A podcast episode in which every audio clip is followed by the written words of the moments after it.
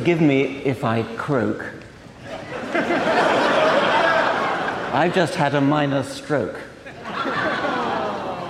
Basal ganglion on the right makes me walk as if I'm tight.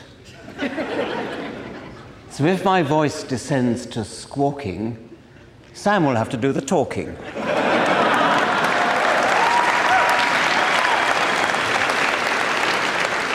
Thank you all for coming. This is what a sold out house looks like when the Cubs are in the seventh game of the World Series. There's a place in hell for those people who bought tickets and didn't use them. Needless to say, it's an honor to be here and a real honor to be doing this with Richard. And I, I get to do this twice in one week. This is the second night, I think you know. And Richard and I were worried about this. We were worried about this event because we thought we would have a great conversation last night, and then we didn't want to spend an hour in front of you here trying to recapitulate that conversation. So, as a way of avoiding that fate, I went out to all of you, I think, online asking for questions, and I got thousands of questions. And I've picked many. So, the, the questions we'll track through tonight are different from the ones we did last night, and this is all being videotaped, and, and you can see what you missed last night once that video is available. But and I wasn't actually planning to ask this, but I, I wanted to talk about your stroke because we haven't spoken about this, and I'm going to guess that the sock choice is not evidence of your stroke. well, I, I, was explaining last night that at the recent um, Skeptics Conference in, in Las Vegas, we had a workshop on cold reading, which you know that system where, whereby you, you, you pretend to thought read and all you're doing really is sizing the other person up. And um, my partner was a young woman who said, I seem to see something wrong with your eyes. Maybe colorblind. She was looking at my, at my sorry, sorry. I, I, it, I am trying to make a point. I'm trying to spread the meme of odd socks. Now, this is, this is not for the reason given in Stephen Potter's lifemanship. Under, under woomanship, he recommends the odd socks ploy as a way of arousing the maternal instincts. and, and then there's a footnote that says, buy our patent odd socks brand. But my point is different from that. It is that um, we should not be compelled to buy socks in pairs, because unlike shoes, which have genuine chirality, you can't switch a left shoe and a right shoe. Socks do not have this property, and therefore it's, ri- it's ridiculous having to buy socks in pairs.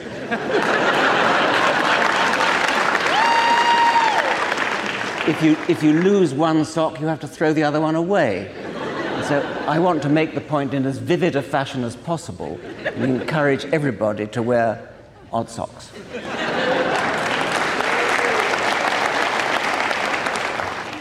Tell us about the, the experience of, of having a stroke. Okay. Well, it, it was a bit scary. I, I just suddenly became aware that, I, that my left hand wasn't working. I couldn't pick things up. Or if I managed to pick something up, I couldn't let go of it again, mm. which is sort of kind of scary. Uh, and I was sort of staggering about and not able to stand up straight. I couldn't do up buttons. Um, I think I'm pretty much recovered now. I can both do up and undo buttons. Th- this was in February? Yes. Um, the only thing is, I can't sing. Uh, I never could sing very well, but I, but I could at least I could at least sing in tune, and now I can't. Um, and my voice does tend to croak, so hence my introductory apology. What was there any immediate emotional or cognitive or perceptual component to it, or was it just a, a, motor thing that you noticed? No, it was just it was just motor. I mean, I was obviously scared. It, it, it, it it's in the basal ganglion, as, as, I said, which which doesn't affect cognitive function. So mm. so um, I, I, I, hope that will become evident tonight that I'm not. Mm-hmm. well, we will see if you come out as a Mormon at any point in the next hour. I think it would take more than a stroke to do that to me.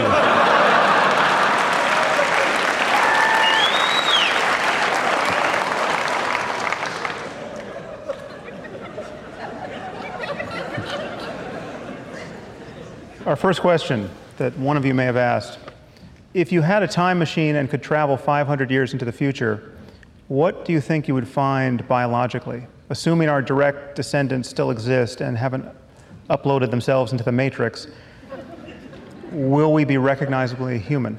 500 years is too short a time to expect any genetic evolutionary change. But what about with our own meddling, the genetic engineering that we're That's surely going to do? Yes, I mean, it's, I, I, suppose that, that is a possibility.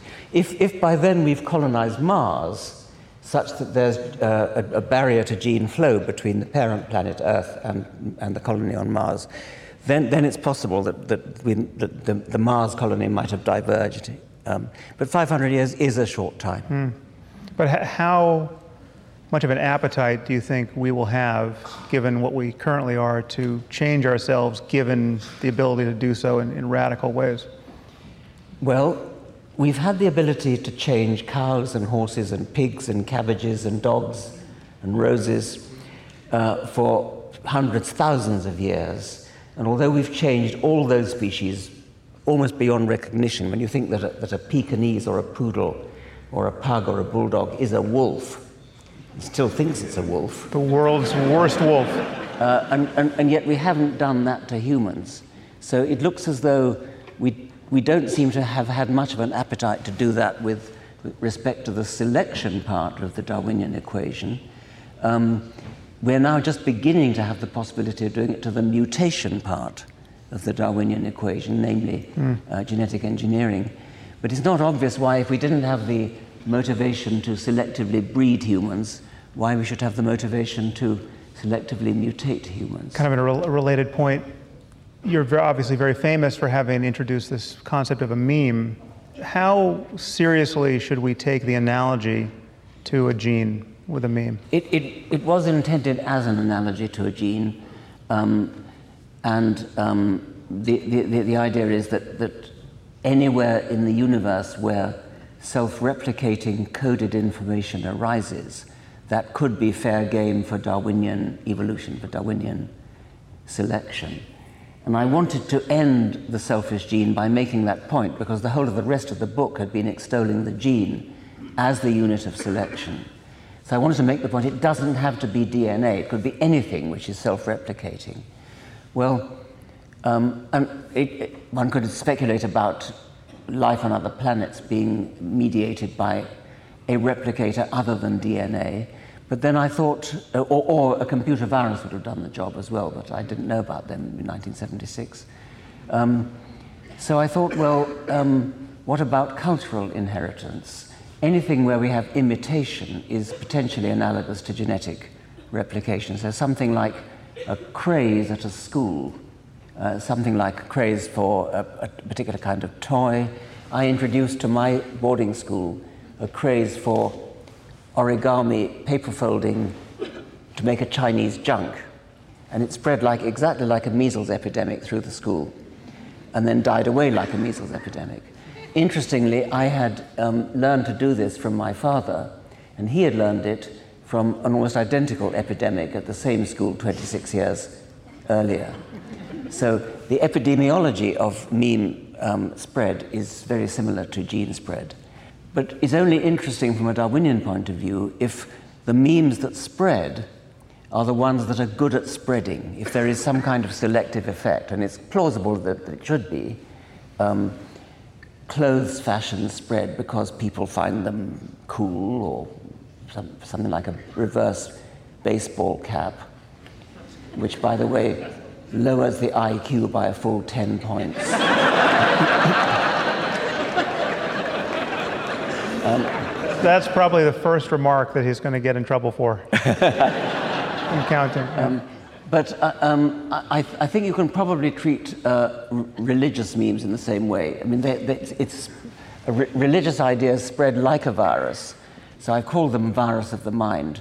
So they either pass down the generations, like uh, like DNA does.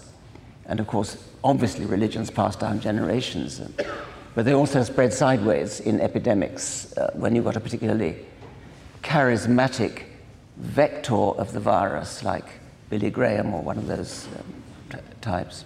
So I think it's an, a genuinely interesting question whether the, the really successful religions like Roman Catholicism and Islam spread because the memes have high spreadability in their own right, like genes in Darwinism, or whether they're spread by Machiavellian priests who get together and work out what the, what's the best marketing strategy to spread them. And I'm inclined to think that, that, that pure memetic spread is plausible, and I'm, I'm interested in, in that. I haven't really run very much with the meme idea. The people who have are Dan Dennett, the, the philosopher, who talks in a very interesting way about memes in most of his recent books.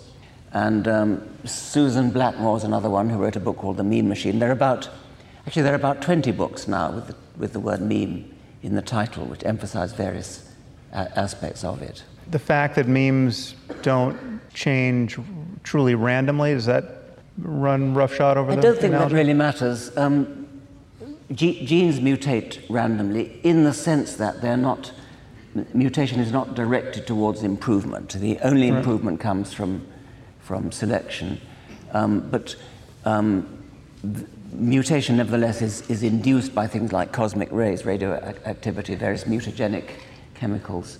Um, the fact that memes are introduced by human creativity doesn't detract from the idea that some memes spread better than others for selective, for selective reasons. What do you think your most important contribution to science or culture at large has been or will be?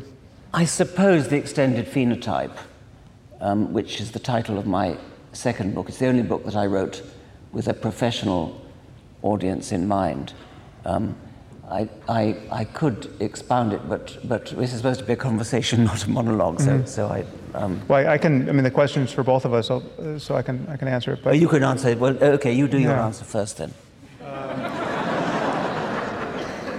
I can tell you what I hope it will be. I, I what I, I, I don't tend to think in these terms kind of this globally, but I, I think what I'm doing in most of the time and have done in most of my books is attempt to argue for the unity of knowledge and to resist this balkanization of our epistemology by essentially what I view as, as the dictates of university architecture. You know, the, the fact that there's the biology department over here where you study biology, and then there's the psychology department over there, that seems to articulate two separate spheres of inquiry that in the centers, they, they do have different methods, but they, there really are no boundaries between those disciplines.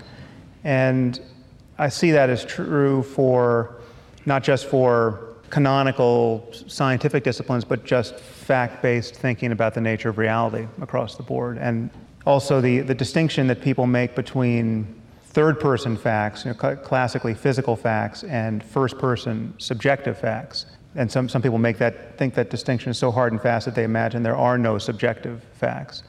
That, that I think is a boundary that I am consciously trying to erode. And I, I think questions about moral truth and the, and the truth of possible human experience or, or the experience of, of conscious systems, those, are- those are questions that are every bit as grounded in reality as any questions we ask in physics or chemistry or So introspect, introspection is a way of getting scientific data. You, you, mean? Yeah, I mean that's obviously there are you have to issue certain caveats there. I mean there, there are there are ways in which introspection is a dead end. I mean, for instance, I can't tell even with my best efforts, I cannot tell that I have a brain.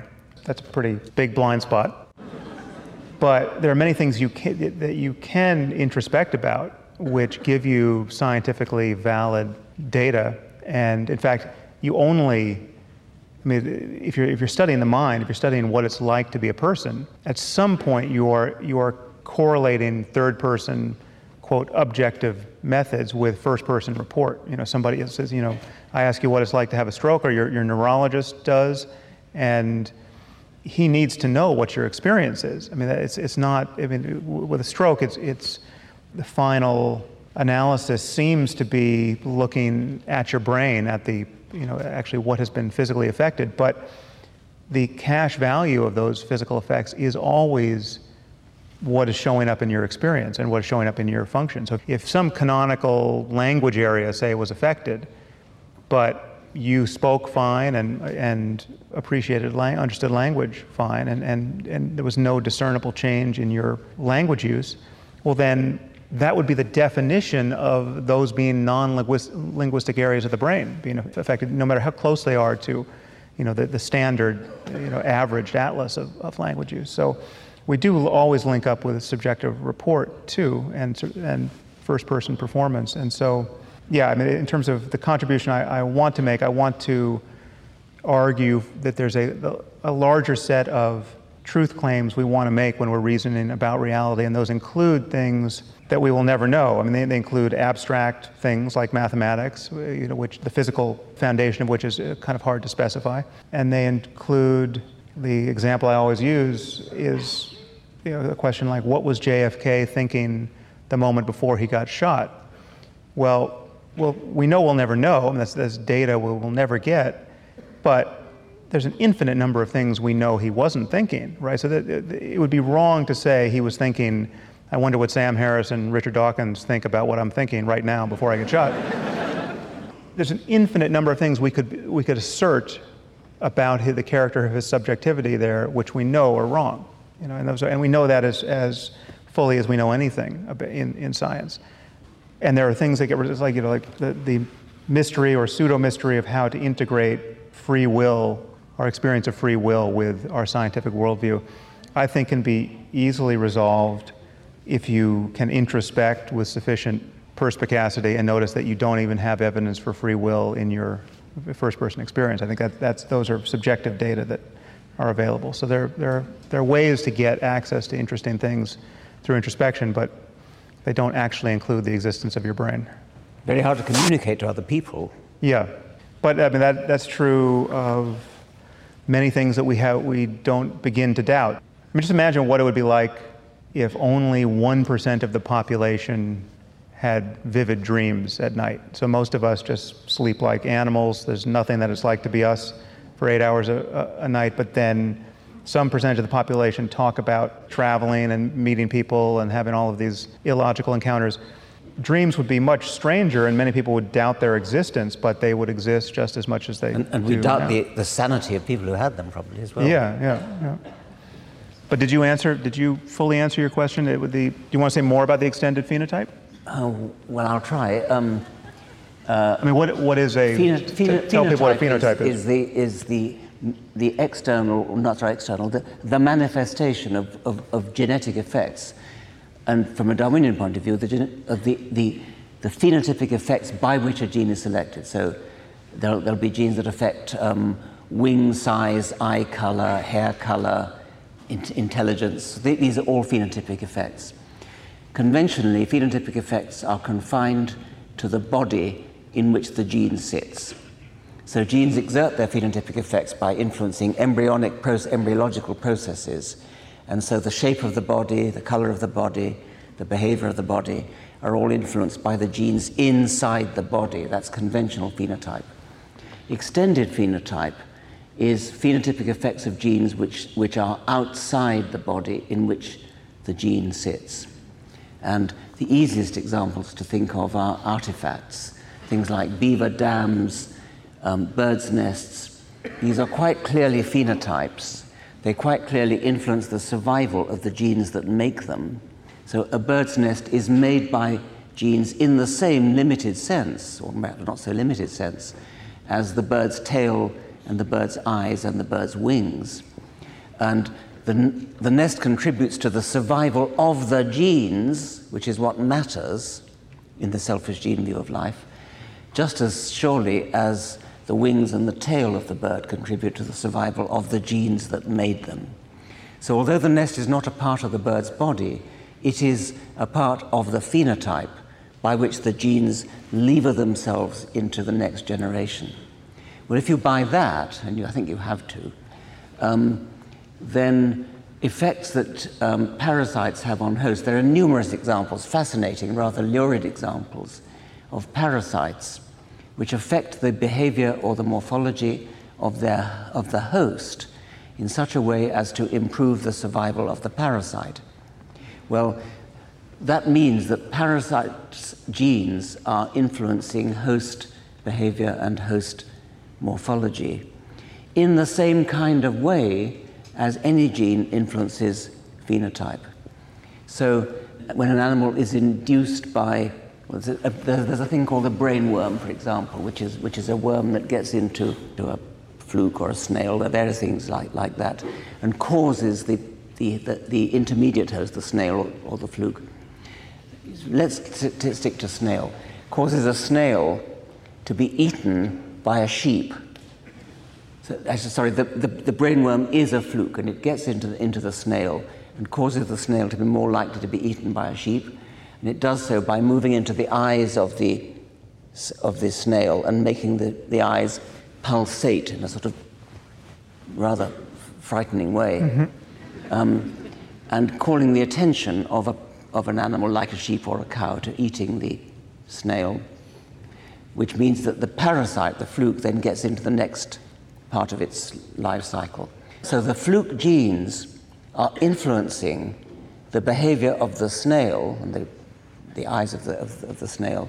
This, this, the change in the snail is part of the phenotype of fluke genes, extended phenotype.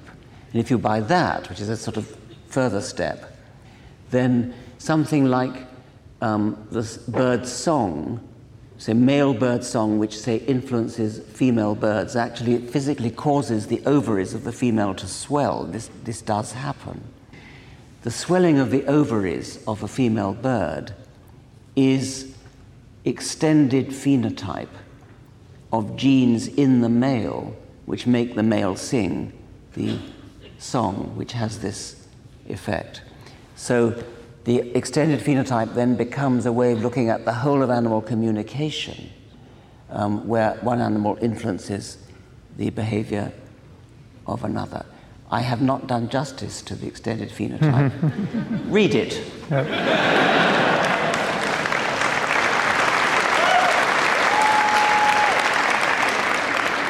So, what are the prospects that religion or something like it is part of our extended phenotype. Yes, I, I, I don't think I want to say that. No, I, I imagine you wouldn't. Um, well, in, in, order to qualify as extended phenotype, it would be necessary that um, genes. Well, you, say, say, you took two, two preachers, hmm.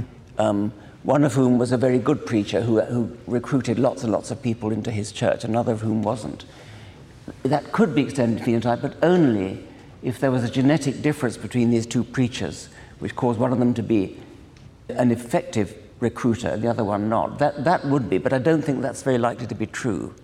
Um, well, wait, wait a minute. Just, just to quite literally play devil's advocate here.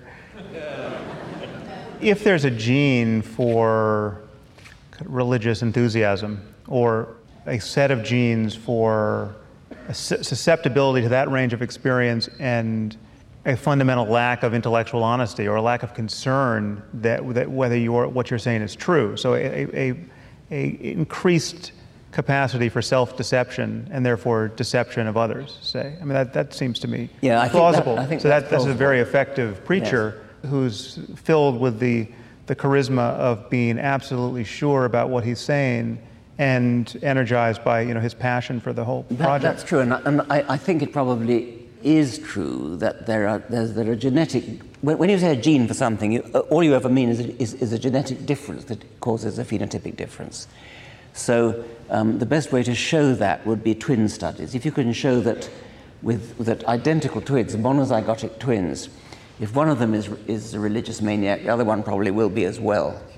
If, if, that, if, if that's true, and if that's not so true of fraternal twins, dizygotic twins, then, then you've, you've shown that there is a genetic effect on, on religiosity. And, and that's probably true, and I think that's certainly true.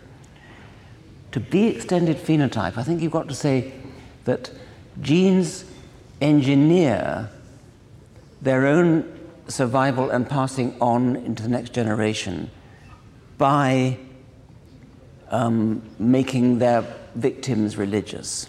Mm. And I suppose, yeah, maybe, yes, maybe that works actually. um, so uh, quickly, a life's work is undone.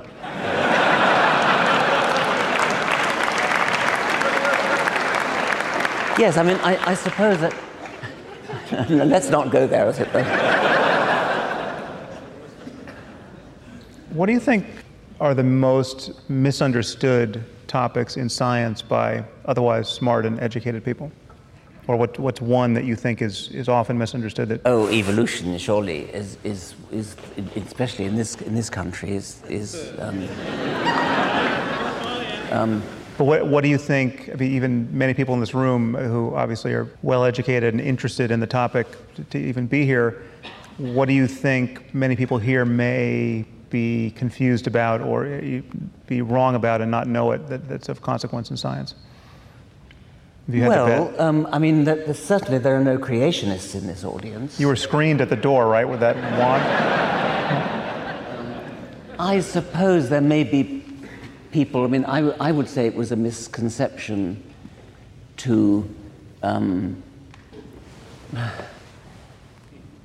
to believe that the majority of evolutionary change as, a, as we observe it is non selective. And there, there, there are people who believe that natural selection is relatively trivial um, compared to random, random genetic effects. Now, that, that's a genuine scientific controversy, and there may be people here who subscribe to that.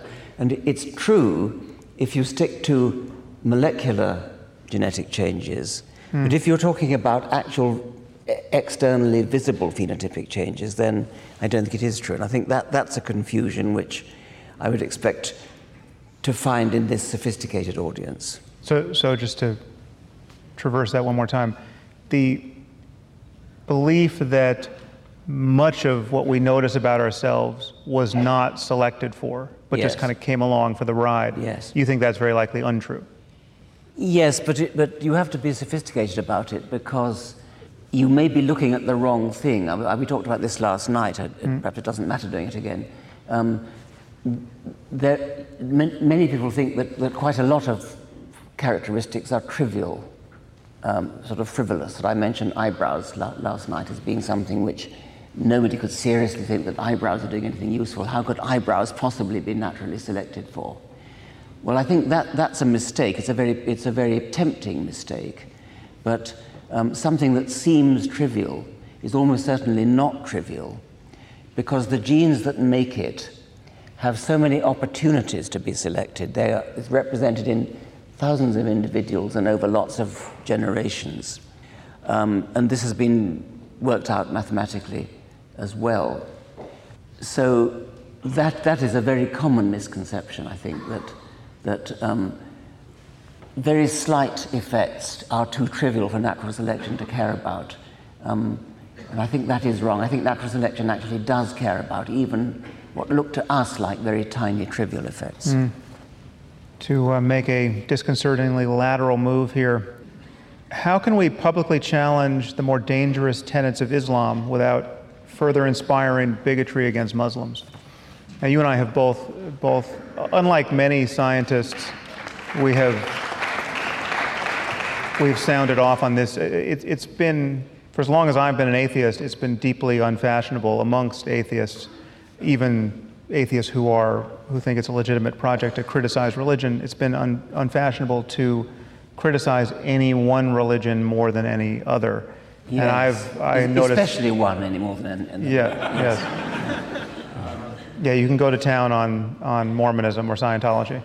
But um, it's. Or uh, Christianity, actually. I mean, the default assumption is that if you're against religion or if you, if you think that the, the evidentiary claims upon which all these revealed religions are founded are unjustifiable, well, then they're all on all fours together, and you don't really need to weight your concern. But it, it just has seemed obvious, at least since September 11th, 2001, that one of these religions is producing more than its fair share of conflict and, and oppression. So, the, back to the question how do you, given that you and I both think it's legitimate to focus on the most harmful instances of religion as we see it, how do you avoid energizing those voices who are actually animated by bigotry and xenophobia yes, and yes. Well, I think we, we both have this, this problem. I suppose, um, I mean, I listened to one of your podcasts about, about um, is Islam and um, arguing against the point of view which says that the, the, the terrorists, which, um, which we all know, know about in the Middle East, are not motivated by religion. Hmm. Um, they're motivated by anything but religion. There's a kind of desperate desire to blame anything but religion for what, yeah. is, what is going on. Um, I, this I was the podcast where, where that issue of ISIS's magazine, Dabiq, where they just spelled out that they, they were as fed up with this as I was, and they just wrote all of their reasons for killing infidels. It was amazing. It was, I, I felt like I was in a lucid dream that, that It's true. I, I, do, do listen to it. What, what's it called, Sam? I forgot what it's called, but you'll find it. It's, it's it sometime in the last 10 podcasts. And I think what. Sorry? Wait, sorry. What, what, what jihadists really think.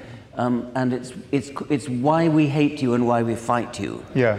And it's absolutely, I mean, Sam could have written the script. It's, it's just completely. Um, we hate you because you're not Muslim. It, it, amounts to nothing more than that. Yeah, yeah. And, we, and we fight you for the same reason. Um, but, but, so, but what do you do? Actually, so I, I, had a podcast that I just released today where I was interviewing our, our mutual friend Ayaan Hirsi Ali. Oh, yeah. And I asked her a related question. Yeah, thank you. This is the, the true feminist hero who was just declared a anti-Muslim extremist by the Southern Poverty Law Center. That's absolutely unbelievable. But so I asked her, and has been disinvited by, by at least several campuses in this in this yeah, country, including yeah. Brandeis. So I, I, asked her more to the point of, of conspiracy thinking on the right. So, so it's often, it, it is it's simply a fact that Islamists and jihadists are scheming to spread their views, and you know, both by the sword and otherwise, throughout open societies. And they're using the norms and institutions of, of our open societies against ourselves in a very cynical and calculated way. And it's not even a conspiracy, as Ayaan pointed out, it's, it's just there in the open. This is an agenda that, that Islamists have. They're totally open about it, totally honest yeah, about it. Yeah, but the, the issue is you can take this, one's, one's concern about this, in truly paranoid direction. So I, I hear from people who think Ayaan is a stealth Islamist or jihadist. I hear from people who think that Maajid, who I wrote Islam and the Future of Tolerance with, is a stealth Islamist and jihadist. And so there's no, there's, there's no obvious signage on the way to complete insanity that, you know, where you're told that you are now too fearful and too concerned about things that actually are contiguous with real, you know, real reasons for concern. So, but I asked Ayaan, so how, where's the boundary here? What, how do we differentiate a reasonable fear about genuinely scheming people and right wing paranoia in this case. And she just said, facts. Just one word. It's like you're either talking about facts or you're not. And when you're talking about facts, you, you can't go wrong in this space. And that, I thought that was a great answer. I think one point to make is that the, the, the main victims of these awful people are actually Muslims themselves. Yeah. Um, um, but what about the, the, attack from the left, which in, in liberal left circles in America and Britain, where Islam gets a free pass on all sorts of terrible things like misogyny, which, which no liberal would actually sanction. And yet, mm. if a Muslim behaves in horrifically misogynistic ways, somehow that's ignored as though yeah. that's somehow legitimate. Oh, it's part of their culture, so they're allowed to do that. I must say, I, I despise that kind of thing. I, I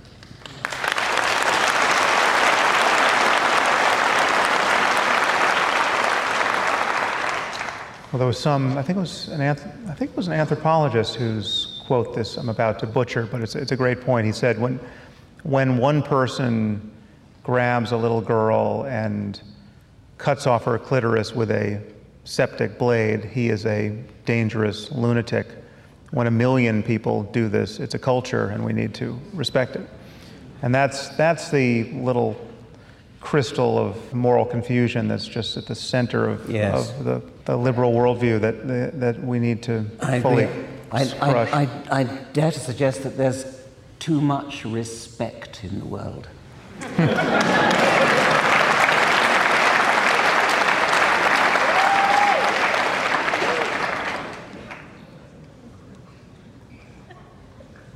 Well, hold on to that. Is the concept of race biologically valid, or is it merely a social construct? Oh gosh, right. And, and, and, what do you think about taboo topics in science, for instance, racial differences in IQ? Are these taboos justified? Are there things we shouldn't study? Well, f- first, I, I, I can't imagine any good reason for wanting to study uh, racial differences in IQ. Um, but as for the purely scientific question of is race a valid biological uh, thing or is it a social construct? Yes, it is biologically valid. It's a valid distinction. There's a widespread belief that it's purely a social construct. This has been abetted by the very distinguished geneticist Richard Lewontin, who made the point that um, the great majority of, uh, well, first of all, made, made the point that the human species is astonishingly unvariable compared to many other species. We are genetically a very uniform species despite what we look like. Um, and the great majority of variation can be found across races, not, uh, sorry, not, not, not, between, not between races, but within, but within them. Um, nevertheless, um, the geneticist, equally distinguished geneticist A.W.F. Edwards, pointed out what he called Lewontin's fallacy, which is that although there may be relatively little variation between, between geographical pe- peoples, nevertheless, it is correlated. So, um, a simple operational d- distinction. If you were to take um, people from Uganda, um, Alaska, say Inuit, um, from uh, the Congo forest, uh, from India, from China, and um, ask anybody in the world to guess where they came from, given a list of countries where they might have come from, everybody's going to get it right. You can tell where somebody comes from if, if, if their ancestors have lived in a certain area for a long time. Um, it's very easy to tell, it's not, it's not difficult, it's, it's, it's dead simple. There, there, there really are geographical differences between, between peoples. What is deeply wicked is to base any kind of discrimination on those things. Um, you should never, ever discriminate against somebody because of their skin color or anything else. That, that's wicked. But to deny that there are differences seems to me to be perverse. Well, let's take that You can, you can retract those applause after I say what I'm about to say. so, but, the, but the, the implication of, of natural selection here is that if you have isolated populations, populations that are sufficiently isolated so as to give rise to phenotypes that differ sufficiently so that we notice we're in the presence of what we're now calling two different races, it would be an absolute miracle if everything about us that we care about, that is selected for, was identically tuned across those different races. Yes. I mean, intelligence, you know, good psychological characteristics, generosity, conscientiousness, aggression. So it's a, undoubtedly we will find differences that we can generalize about if we look for them. And it's the fear of what that means, the implications of that, that I think yes. make, make um, this a taboo. You, you, can, you can probably find them, but, but what, would be, what would be wicked would be to say, I will not give this person a job because he belongs to this category of people. And there's some kind of statistical tendency for that, for that category of person to be different from that, from that category. Treat them as individuals. Treat them, yeah. Look at the qualifications of this individual and forget about the group, race, whatever you want to call it, uh, to, to, which he belongs. That's where Lewontin's point about variance is relevant because given that the, given that the variance, there, there's enough variance within a population for all of these characteristics yep. that it would be irrational to think you know a lot about a person's Quite, whatever exactly. mathematical ability based on their race, even Yeah. if there were a, a population difference Yeah. between two populations. Totally right, yes. But can, can you see? So I, I recently did a, a podcast where this topic came up, and I got a lot of pushback from my position, which is very much like yours, where I just I, I don't see the point of doing this research. What good is going to come of scaling intelligence in many different populations? But I guess there's no guarantee that, that there isn't something worth studying there that would be a, just, just understanding human intelligence in general and the genes that maximize it. We may just stumble into these differences and, and wind up categorizing them despite ourselves. Yes. I, I see no, no objection to studying whether there are genetic differences across the whole human population in intelligence or musical ability or mathematical ability or any, anything else. I, what, what I would object to, I think, is, is categorizing somebody as belonging to this race or that race and therefore assuming that he is or is not good at mathematics or Yeah, well, that, I mean, that final assumption, obviously, you, you would never want to make. I mean, it just would make no sense to make Yeah. it. But yeah, it is, I mean, it, this kind of science, if we ever had these results in hand, would lend itself so clearly to, to invidious comparisons between yes, people that it would. it'd be a political Yes. liability. But Yes. that's, again, that's, that's on the assumption that we know we're going to, going to find negative comparisons in a way that would be disadvantageous to certain minority groups that we want to protect, but maybe in on many cases it may be the other way around. You know, it may be that, that I mean, for instance, there was this great result, I think it still has stood up, that white Europeans are the only ones walking around who are part Neanderthal, right? Aren't we? well, not, not white Europe, I mean non-African. Non-Africans, okay. So, but it's also, it's also Asian? Yes. Okay. So yeah, so so the, people Africans are the only true Oh, not- not 100% sure Homo. It- sapiens. it- no, it could be Europeans. That, that, that could be right, yes. Well, I'm, I'm proud to have Neanderthal Yeah. genes. um, but I, I don't see, I don't see um, anything wrong with, say, doing twin studies on, on intelligence. I don't see anything wrong with, with saying, uh, let, let's look and see if there's a genetic component to intelligence. There's almost got to be a genetic component to intelligence because um, if you think that intelligence has evolved by natural selection over the past couple of million years, and you know, we've got presumably we're more, more intelligent than, than Lucy was, that must have come about through natural selection, and there must therefore have been genetic differences in intelligence to have been naturally selected. It seems to me that if you're going to go to the mat for eyebrows, you can't really draw the line at intelligence. Exactly. exactly. So the sort of almo- almost religious um, aversion to talking about uh, genetic differences in, in intelligence is irrational. And I suppose it does come from the fear that it might be applied to groups of people rather than to individuals. Yeah, yeah. I I think those taboos make some sense. I, I just wouldn't want to. I mean, we just we have to be able to talk honestly about the the intellectual real estate. But given a, a functionally infinite number of things to study that are interesting, I would question a real zeal for studying racial differences along these So lines. I. mean, just Yeah. and, and it's easy to see why one would question that, and yet there are, I think, totally honest and ethical people who are still doing that work on, uh, uh, in some sense. I, I, I mean, I, I, if, if I were on the National Science Foundation grant giving committee, I, I, I wouldn't give a grant to study that because I, I don't see why it's interesting. Okay, yeah, I, but I, I guess my concern is that it's, it seems to prejudge in advance that nothing of general utility would come out of it.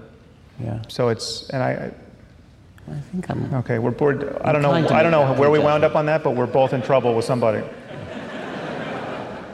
What are your thoughts about how wealth will be distributed as our society grows more and more automated and human labor becomes less and less valuable? Depending on how we deal with this issue, what kind of utopian or dystopian scenarios do you envision in the future? I think that's a question for you, really, isn't it? Well, I I have an opinion on it. Yeah. It's interesting to, to meet economists who, or people who think they're economists,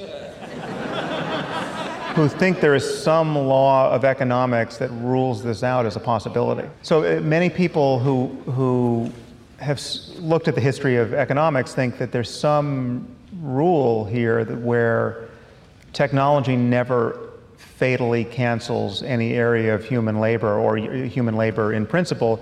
People just move on to the next jobs that have been opened up by these breakthroughs. So it used to be that some significant percentage of Americans tilled the land, but once we got machines to do that, that has now diminished to a tiny percentage of the population. But those people just moved on to do other, uh, presumably more gratifying work.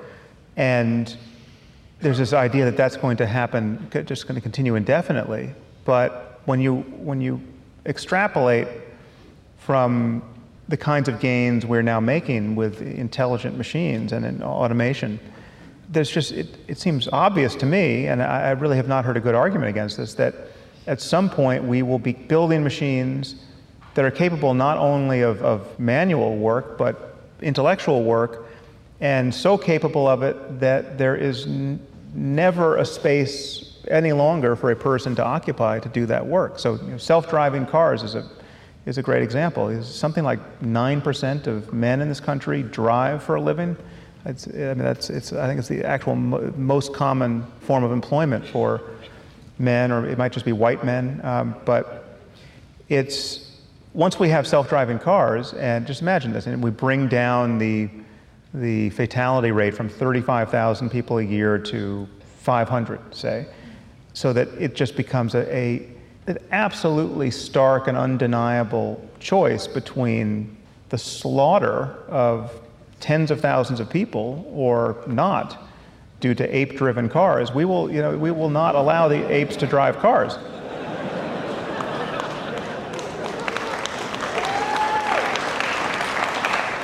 And it se- seems to me that in the limit, almost everything is like that. Then what you're left with is this, this possible utopia, really, where we have just canceled the need for human drudgery and we've opened a space where everyone should be free to do what they find most gratifying. And it's, it's a, you can be as creative as you want, you can, you can be as lazy as you want, you can have as much fun as you want. But the thing you have to break in order to make that possible is this ethical connection or pseudo ethical connection that, that many people feel in their bones, especially in America, between working and having a right to exist. Right? So it's like you have to you have to have the political and, and ethical wherewithal to spread this wealth. And so what I worry about is I think we would ultimately get there if we don't annihilate ourselves with AI in the meantime. But I think that there, will be this transitional, if you imagine the perfect development of, of technology, there still will be this, this transitional kind of bottleneck where we won't have the, eth- the ethical and economic and political pieces in place, and you'll get some ghastly level of wealth inequality that, that is just of a sort we can't really imagine, certainly in the developed world. And those spasms, you know, politically, could be very difficult to, to absorb. So yeah, that's fascinating. I hadn't thought about that. And again, it, it extends not just to menial or, or physical work. I mean, it's you know, you, we the, the best biologist at some point will be a computer. It's not. It's it's nowhere written that, that it's only chess that gets conquered by the machine. This is a very common question. It's a it's a question for which I'm sure we don't have a totally satisfying answer. But this is, if anything, this this is the, the center of the bullseye with respect to the life horizon of atheism and the, the future of religion. How do atheists find meaning in life? Can there be a sense of the sacred in a truly rational context? How does anything matter if there's no heaven to go to? That, and that final, that final line is so the first, the first two sentences seem really kind of level headed. But this, to, to the religious mind, this final question is just as pressing as the first two this is where my, my intuitions sort of fail. I, I, I've never understood this idea that without eternity, nothing matters. It seems to me you could, you could just as well run it the other way. If in, in light of eternity, certainly whatever happens here doesn't matter. I mean, we have an eternity to make up for this catastrophe. So, if anything, life becomes, each moment of life becomes more precious given the fact that there's no promise of eternity.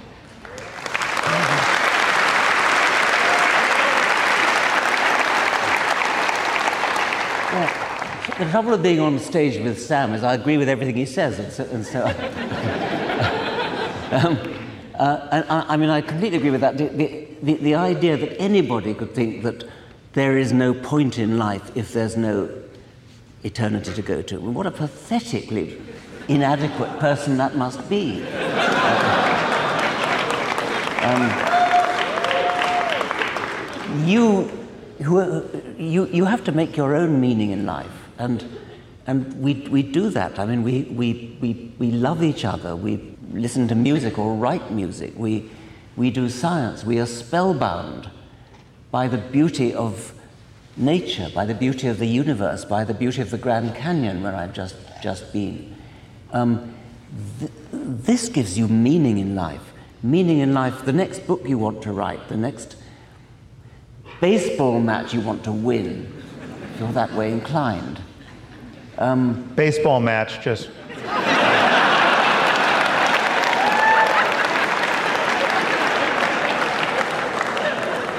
Apologies for this uh, comparison, but that, that was the moment that, that should have ended Donald Trump's career with the, at least with the Christians, when, when he stood up and pretended to be this, this devout Christian and said, My favorite book of the Bible, Corinthians 2.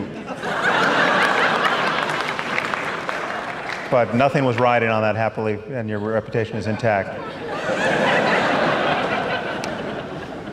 Don't you worry, though, that the, the juicy things in life that religious people are afraid to lose are, if not hard to capture by a, a piecemeal secularism, they're not captured in a way where we can just point them to the replacements. So, this, this community, that people have by, by virtue of gathering every Sunday to worship, the, the, the off the shelf rituals. You know, when it comes time to get married or, or bury a loved one, they have language that is ready made to do this. Doesn't it strike you as a, as a problem that, that accounts for why it's, it's, we haven't just changed people's minds? I don't think it, I don't think it occurs to you, really, does it? I mean, no, but it, it, it occurs to me in, in the sense that it's. Uh, religious people continually advertise the inadequacy of, of a worldview that doesn't have these things. But I, actually, I've experienced the problem. I mean, if, if I imagine someone in my life dying suddenly, I would have more work to do to figure out how to, to honor that occasion. Well, we do that, don't we? I, I mean, I, I, have organized several funerals. You, you may have done. Um, I haven't, but but uh, but still, you're, you're you, in there. You're kind of you're reinventing civilization for yourself well, to some measure. But right? but if, if you think about funerals you've been to, um, I've been to many church funerals where there is also a eulogy or two eulogies, where there is perhaps music played by a string quartet, mm. as I had for my father's funeral. Um, and the bits that you feel moved by, the bits that you feel are worthy of the memory of the dead person, they're never the prayers, they're never the bits that the, the vicar intones, who, just the standard formula, the sort of ritualistic formula that he trots out for everybody. They're when somebody stands up who really knew the person and reminisces about the person and moves you perhaps to tears thinking about the person. The music, the favorite music of the dead, of the dead person, the poetry the dead person loved. This is what's moving about funerals. And I've, I've organized funerals for my father, for the great evolutionary biologist W.D. Hamilton. I organized his funeral in New College, Oxford mm. Chapel. And um, I, I had about four different people talking about his achievements. Um, I found that, that there had been an anthem composed for Darwin's funeral in Westminster Abbey, uh, especially for the occasion, and I think it's never been played since, but I, I went to the British Museum Library, dug out the manuscript copy of this, of this anthem, gave it to the choir master of New College, Oxford, and he rehearsed the choir. They sang this uh, anthem that had never been sung since Darwin's funeral, for perhaps, possibly Darwin's greatest 20th century mm. Mm. successor. So I'm, I'm not really very impressed by people who say that religion gives you rituals that you can't re- re- replace. You can replace them, um, and you can replace the best parts of them and ignore the worst parts of them. Mm-hmm. Do, do, you feel, though, that there's a, a, need to systematize that so that, that it's not upon everyone's shoulders to do this for themselves? Well, I think it's it's almost an obligation to, to try to do something for a loved one who dies, or for, for, for a marriage, or, mm. or for um, you could you could imagine other things. I mean, a, a coming of age ceremony. You could yeah. you could you could imagine. Um, by the way, for my funeral, I want to have um, Verdi's um, Elephant March. Hmm? Do you know what you know the, tr- the trumpet? It's triumphal. If I hadn't had my stroke, I'd sing it to you. Please talk about the primacy of free speech for maintaining the standards of education and the openness of a society. Why, in a contest between freedom of speech and religious sensitivity, must free speech win? It's amazing that this is not, this really is not obvious to most people. I mean, it's amazing to hear freedom of religion and freedom of speech talked about in this society as though there, there had to be a balance struck between them, as though there were some use of speech that was itself an infringement upon someone else's freedom to practice their religion, which is yes. obviously not never the yeah, case. I mean, there's absolutely nothing I could say about religion right now that is so disparaging of the project that that would cancel someone else's ability to practice their religion, right? So it, it's just there is no trade-off between free yeah, speech. and I, I, I totally agree. And, and I'm distressed at the, at the uh, disparagement of free speech which is, which is creeping into universities both in Britain and America. I was in Berkeley in the 1960s, Berkeley, the, the home of the free speech movement, and it's immensely distressing to me that Berkeley today has disinvited people mm. um, because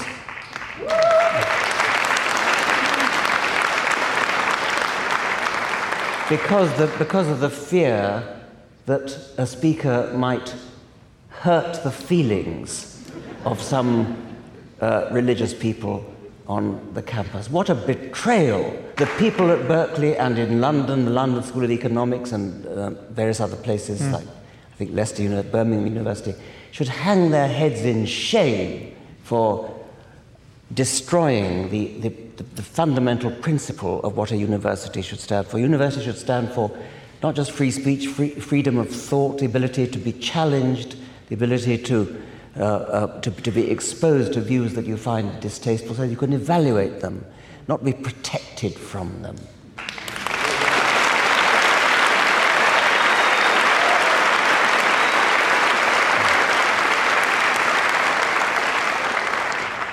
Playpen full of Play Doh.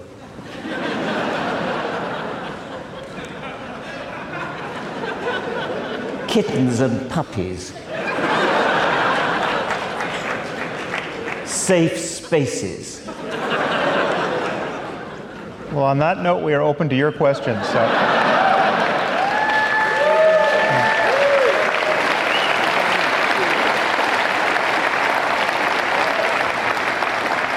There are, there are microphones coming to you. Uh, this question is directed to both Mr. Dawkins and Mr. Harris. Um, there's been a question going around in my mind about the authenticity of what counts as a follower of a specific umbrella religion, say Christianity, Islam, or Judaism. I've been in some discussions with some people as to the subject of Islamism, for instance um, using Christianity as an example, asking an individual, is a Catholic a Christian? Is a Lutheran a Christian? Well, what constitutes um, a real Muslim? A, um, someone who's more liberal, someone who's an Islamist? What's a real Jew? A, um, or, or, someone who follows Reform Judaism as opposed to the more orthodox interpretation of the religion? what's your view on how an individual is, a quote unquote, an authentic follower of religion, given that religions have crossed a vast amount of time and space from their origin, from the point of origins to have evolved to include liberalistic interpretations and the what we would consider more fundamentalist. I mean, this is one reason why I'm a fan of zeroing in on specific beliefs and their consequences. So it's not trying to find the quote authentic Muslim or authentic Christian is a I don't think it's a project anyone needs to ever be engaged in. You, you just need to know what someone believes on points that really matter. So, you know, how do you think gays should be treated? You know, how do you think women should be treated? What do you think happens after you die? Do you think there's a paradise that martyrs go to? I mean, these are all these are all crucial questions which you know any adherent of, of any one of those faiths will use in their own mind as a litmus test to judge whether or not someone is devout enough or following or interpreting the scripture the way they're doing it. But I don't think we ever really need to know. I mean, there's just there's just radical diversity, and there's, yeah. a, there's a range of commitments that we never really have to. We never have to bound in any any. No, I, I, I, agree with that, except that um, politicians may. This arises in Britain particularly, where actually, in the um, every ten years we have a census, and people are invited to tick a box as to which, which religion they belong to. And, um, quite a large number of people in the 2001 census ticked the Christian box. It dropped from 72% to about 54% in the 2011 census. But you, you, you, might say, well, who cares whether they're really Christian? Who cares? I mean, it's up to them whether they, they, they really believe Jesus was the Son of God or Jesus is your Lord and Savior and born of a virgin and things. But it does matter when politicians, who after all commission the census, make use of the figure 72% Christian. Say, right, Britain is a Christian country, therefore, we need to mm. pass legislation in accordance with Christian beliefs, let's say about abortion or something of that, of that sort. And this actually did happen in Britain. So when my British Foundation, the, uh, the British branch of the Richard Dawkins Foundation for Reason and Science, we, we actually commissioned a, a, a poll in Britain on the day, on, in, in the week after the 2011 census, to ask people who tick the Christian box, what do you really believe? Because we suspected that although they ticked the Christian box, they didn't really believe in many of the tenets. By the way, it's tenets, not tenants, as was said, mm-hmm. um, uh, of, of, of, of Christianity. Um, and the, the reason we thought it mattered was precisely that politicians had used the figure 72% Christian in the 2001 census um, to enact legislation in accordance with what they thought were the beliefs of the British people. So I, I do yeah. think that, that to some extent it does, does matter. Uh, that's why the, uh, Pew, the, the polling organization, often does a religious yes. religion survey and they ask specific questions. They don't ask as many as I would want them to ask, but they ask questions that tease out the gradations of belief. You know, how old do you think the yes. universe is? Do you? Yes. And by the way, the, the, the, result of our, of our poll was that the people who tick, tick the Christian box, very, very few of them actually held the sorts of beliefs that you might think were Christian beliefs, like Jesus is my Lord and Savior, virgin birth, the Bible is true, uh, that, that kind of thing. Uh, this question's for Sam. I'm curious, what are your views on medical marijuana for the use of children and elderly, as far as Parkinson's and epilepsy are involved? Well, I hadn't heard of its utility there, but if it's useful, I have no problem with it. I mean, I, I think it's it's a drug that has a range of, of effects, and, and some of them are good. And so, if, if the, the question seems to presuppose a a reason to stigmatize marijuana over any other you know, pharmaceutical someone might be given. I don't really see that. So. Um, hi, I'm curious when you were talking about uh, measuring or studying intelligence across different races.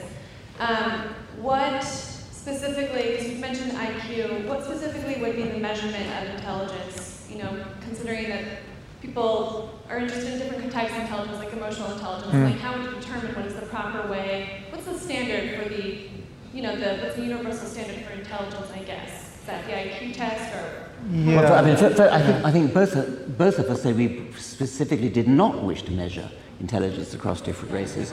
Um, Although he, he was a little more emphatic than I was on that point, I think. However, um, but I, I, mean, your, your question is a, is a valid one with respect to measuring intelligence at all, which, which I would be in favor of. There are lots of different ways of measuring intelligence. As you say, lots of different kinds of intelligence. And IQ tests themselves are very controversial and they measure different things. But whatever you measure, you can measure it, and then you can look at genetic differences yeah. in it. It doesn't matter that you may, you may find different genetic effects in this kind of intelligence or that kind of intelligence. And um, when, when I said that uh, human intelligence must have increased during the last two million years, I wasn't bothering to dis- differentiate whether um, that, that was the, the, this test of IQ or that test of IQ. It doesn't matter. I mean, any of them you could, you could, once you've got something you can measure, then you can look at genetic differences mm. in that something. But I think one aspect of that question is whether IQ is valid. And I, I, think the, the research suggests that there is such a thing as general intelligence and that IQ is, is a pretty good measure of it. it, is a pretty generalizable result, and it's correlated with the things you would think general intelligence would be correlated with. But uh, I, I'm also a fan of the multiple intelligence description of the human mind IQ obviously doesn't measure everything about us that we care about that produces creativity and certain forms of genius. And so I, it's, it's not the whole measure, but it, it is something. And you'll meet many people. It's, it's certainly politically correct to say that IQ is a fiction or that the tests are invalid or that they're culturally biased. And my understanding of, of the research at this point is that that's not true. Hi, my name is Mark. Uh, thank you both for coming here tonight. I really appreciate seeing you here. Um, I agree with so much of what you two said, and I felt it a duty, knowing, feeling like I know you, that you want me to think of something that kind of challenge you. The best I can come up with is this. Uh, Richard, tonight you, you mentioned that as people we make up our own meaning, what, what things mean. And uh, Sam, you mentioned tonight and previously that uh, beliefs have consequences. Now, considering the reality that most people across the world are not as well read as you and don't really think and ponder so much as a lot of us do about the meaning of our beliefs and the meaning of things. I have this question for you on religion. Um, so many people throughout the ages Picture a man. He lives his life. He makes his meaning based on the religion he's been presented from young person. And he finds peace in that.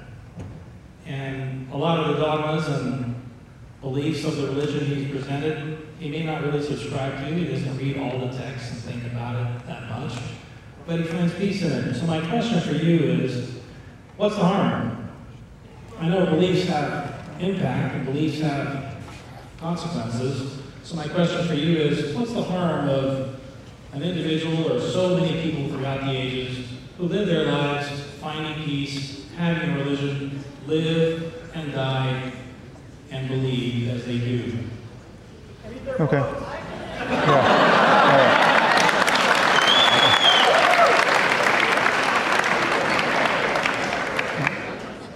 Well, I, I actually, there is a, something that uh, will be familiar to many of you that I think is worth saying at this point, which is the problem with dogmatism is that you, you actually can never be sure what the harms will be, and they can be astonishingly bad all of a sudden. And the state of being dogmatic, the state of believing things strongly despite an absence of evidence or even in the face of counter evidence, that is the state of having no error correcting mechanisms in your worldview. I mean, you're, you're simply not available to reality. So you are just going to continually bump into hard objects wherever you go. And so you take, and my favorite example of this, I, I just, I should have said this several times, but it's just worth pondering that you can have a dogma which, on its face, is the most benign and life affirming dogma there is. So, the dogma that life starts at the moment of conception and all human life is sacred, right? All of it is sacred. We just cannot, we just have to privilege just the human being from the moment of conception as being uh, an entity that, is, that has to be treated as an end in itself as, and never as a means. Now, what harm is going to come from that? That is the most life affirming and most careful disposition you could possibly have. But then we get something like embryonic stem cell research. Or then we have the, the, the, the, family planning needs of, of women and girls who get raped, right? And then all of a sudden, the people who are sure, based on pure dogmatism, that a, that, that a soul that, that if you could hold it in your hand would be invisible to you, if you could hold a thousand in your hand, they'd be invisible to you. Those souls in those fertilized ova are just as important as the souls in this room, right? That's a, a, a, dogma that, that's responsible for an immense amount of harm, and yet you wouldn't have foreseen it. And so the problem is to have a way of thinking about the world that doesn't allow you to reliably navigate because you are not basing your, your worldview on evidence and argument. That, that's, that's the problem, and it's, it's By the way, um, a good way to tease people who think that, uh, that, that, the soul enters the body at, at, at, conception is just confront them with monozygotic twins. Um, which twin has the soul?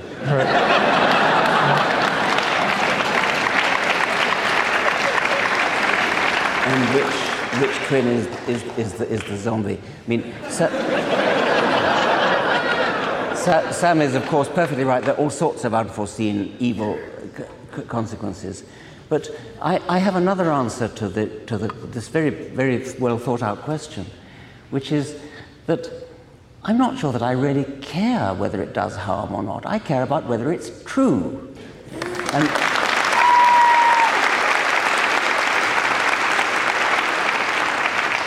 And e- even more strongly than that, I care that children are brought up denied access to the very, very beautiful truths which we are uncovering, science in particular is uncovering over the centuries. Um, we, we live in, a, in a, a wonderfully privileged century from this point of view. We live at a time when not everything is known, but an enormous amount is known. And it's, one of the, it's a great privilege of those who live, who are born in this century, to, to be told what we do know about the world, about the universe, about life, about how we come to be here.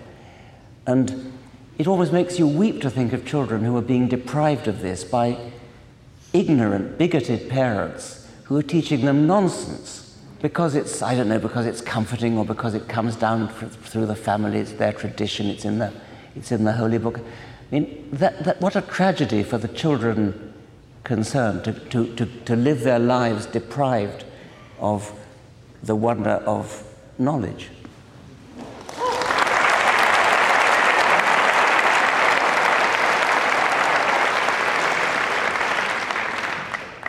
Hi, glad to be here tonight. Um, as a teacher, I've been reading books on growth mindset versus fixed mindset by Harvard psychologist Carol Dweck. If you're familiar with her work, I'd be interested. Mm-hmm. But specifically, I also want to ask about intelligence um, and how, to what extent do you feel it is innate versus how much it can be changed malleable with an individual? And generally, on that same thing, how much, to what extent is our DNA our destiny?